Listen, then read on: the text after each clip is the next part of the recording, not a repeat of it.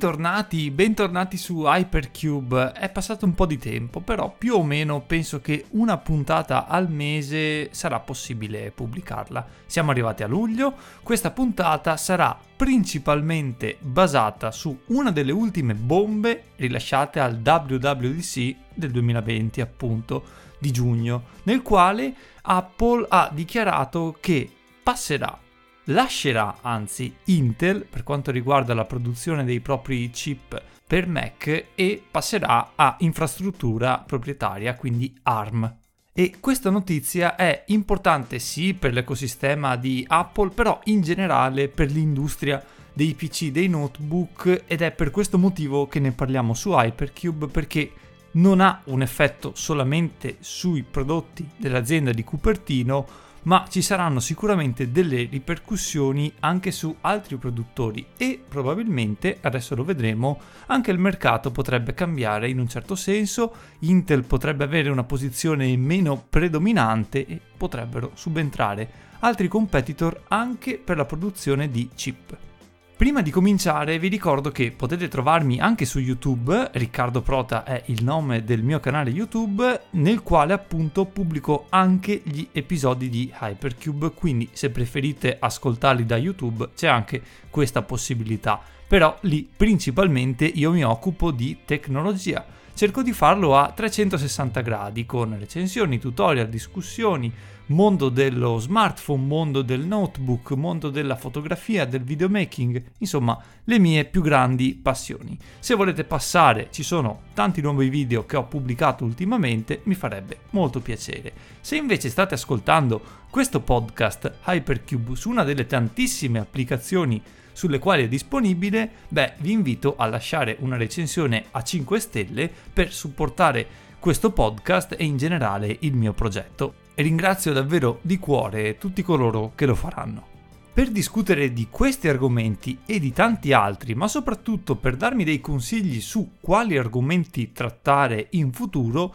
invece vi lascio il mio profilo Instagram chiocciolaprotaric, nel quale ovviamente pubblico anche le fotografie che scatto con le fotocamere o con le lenti che sto provando, ma soprattutto quotidianamente vi lascio nelle storie qualche informazione, qualche spoiler per video o puntate future di Hypercube è un modo per restare in contatto tra di noi e passare un po' di tempo assieme. Quindi se volete passare anche su Instagram mi trovate chiocciolina Proteric. Ma andiamo al tema principale di questa puntata perché Apple ha lasciato Intel per quanto riguarda la produzione dei propri processori per i Mac e se vi ricordate questo rumor era un po' nell'aria da qualche mese, però è stato confermato. Ci sono stati pareri, opinioni, commenti discordanti. Chi si è subito lasciato sconfortare da questa notizia, chi invece era positivo e vedeva un bel futuro per l'azienda. In realtà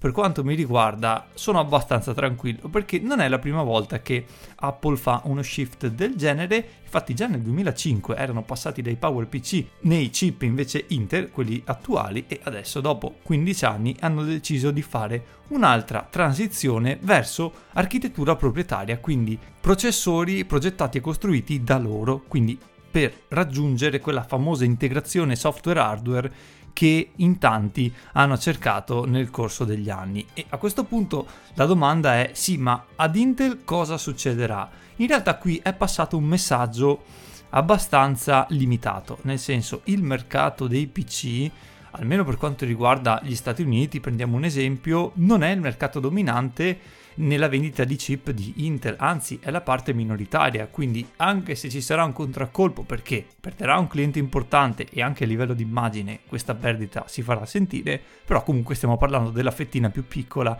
del mercato di Intel, quindi sicuramente l'azienda continuerà a produrre i propri chip per la parte data center server dove hanno margini di guadagno più elevati e soprattutto una crescita più elevata. Pensate ad esempio al rapporto Q1 2019 Q1 2020 con il Covid in mezzo, non dimentichiamolo, beh, in ogni caso la parte server è comunque quella che spinge di più. Hanno avuto il 43% in più di crescita rispetto al Q1 2019, ma soprattutto i margini di guadagno sono più elevati, sono il 50%, mentre per la parte invece PC fascia bassa, insomma, dei chip che produce Intel, la crescita è stata solamente del 14%, con margini di guadagno sicuramente più ridotti. E quindi perdere un cliente che comunque non produce tutti i notebook o PC al mondo come Apple è sicuramente un qualcosa da tenere in considerazione che avrà un peso, ma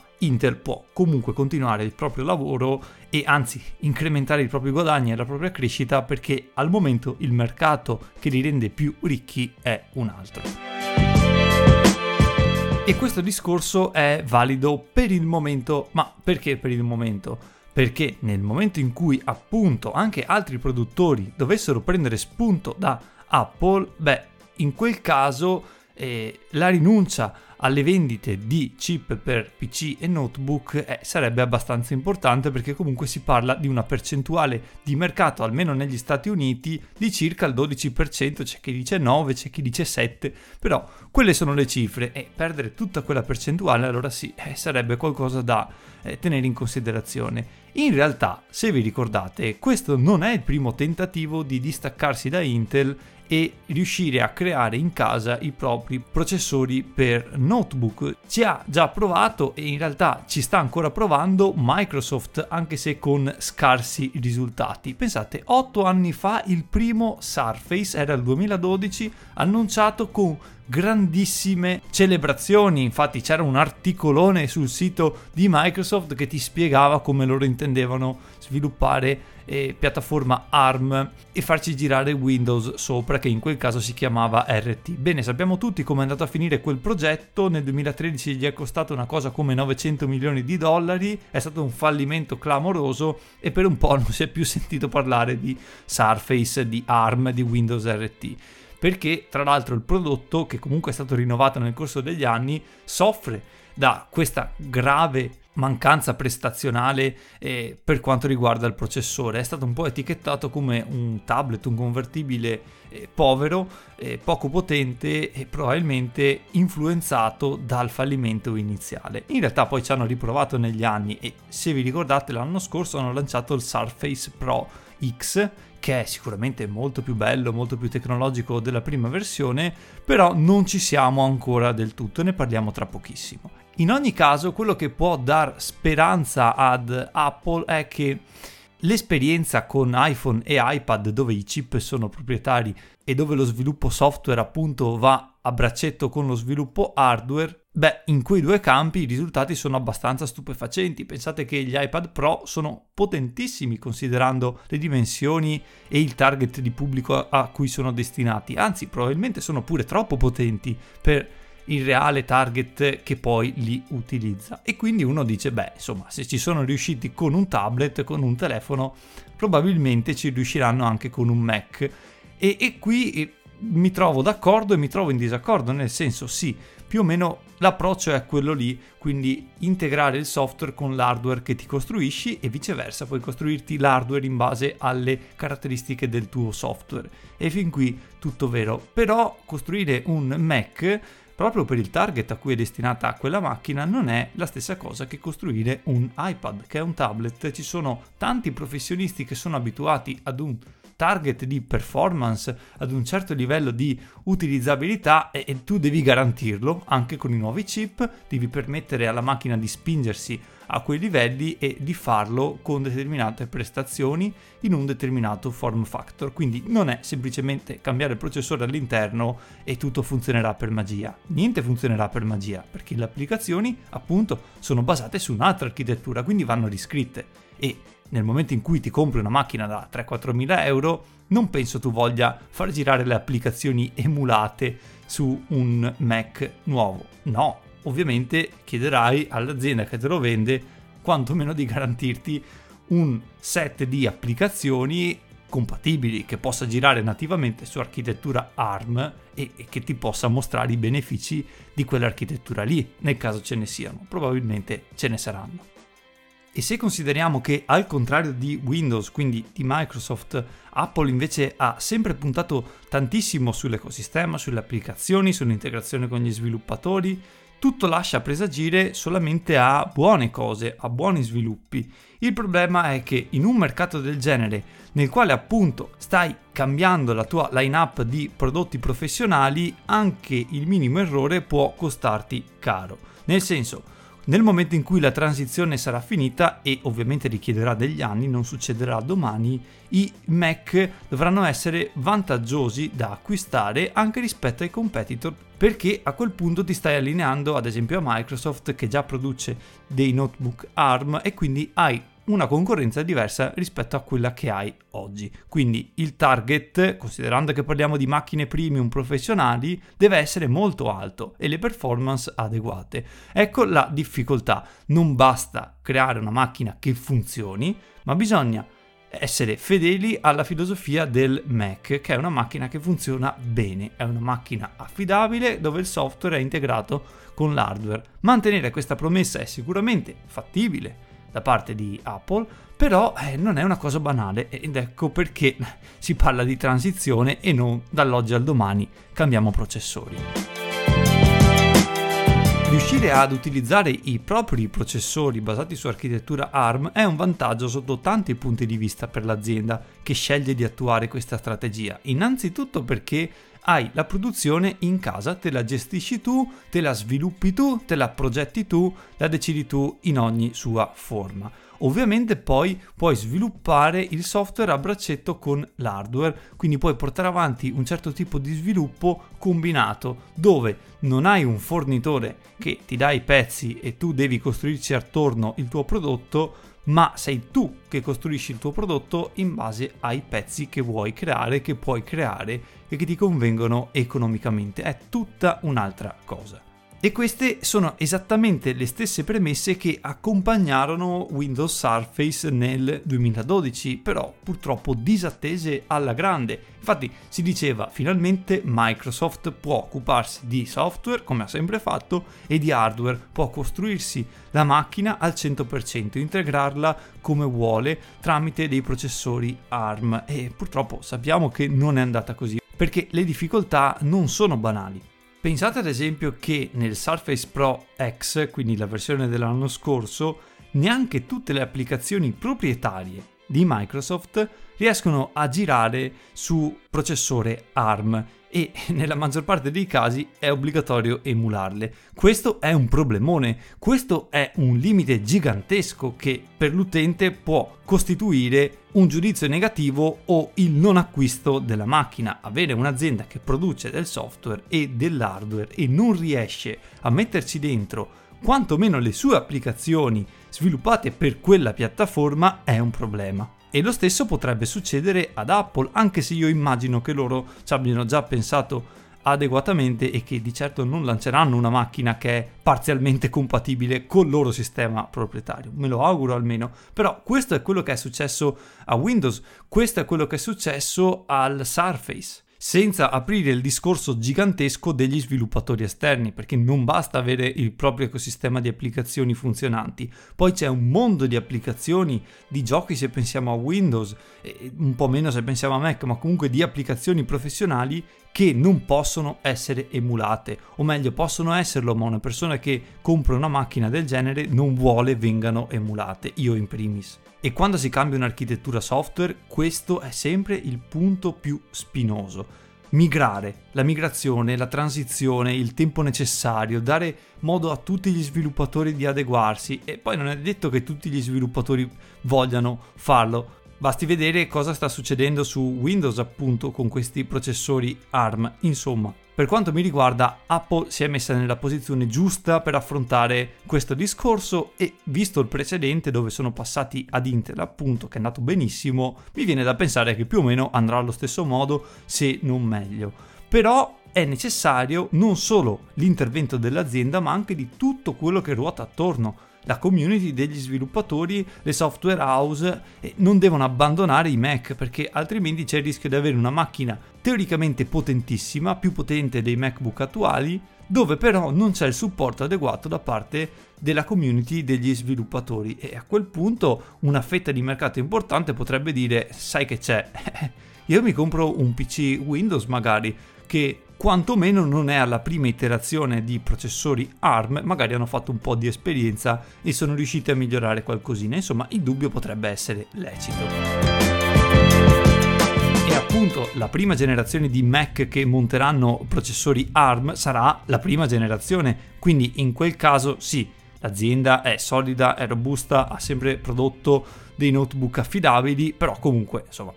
prendere il primo esemplare di una nuova generazione di qualunque cosa, non solo di notebook, anche di smartphone, di tante altre tecnologie, è un po' rischioso bisognerà vedere. Si parla infatti solo di un cambiamento iniziale hardware, quindi proprio prendono il body di un Mac, MacBook, MacBook Air, quello che è, lo copiano, lo prendono uguale e ci mettono il processore ARM dentro, quindi un cambiamento alla volta perché già quello è abbastanza impegnativo si parla di queste cose all'inizio, quindi non aspettiamoci dei Mac rinnovati fin da subito dall'anno prossimo, novità pazzesche, perché adesso la carne al fuoco è quella lì, insomma devono concentrarsi su questa transizione, quindi un po' alla volta ci saranno dei passi in avanti, però se Microsoft ha esperienza fallimentare ormai da anni, almeno per quanto riguarda ARM, e quindi si spera che abbiano fatto un po' di esperienza eh, positiva per le prossime eh, generazioni, Apple si trova alla prima iterazione e potrebbe essere rischioso.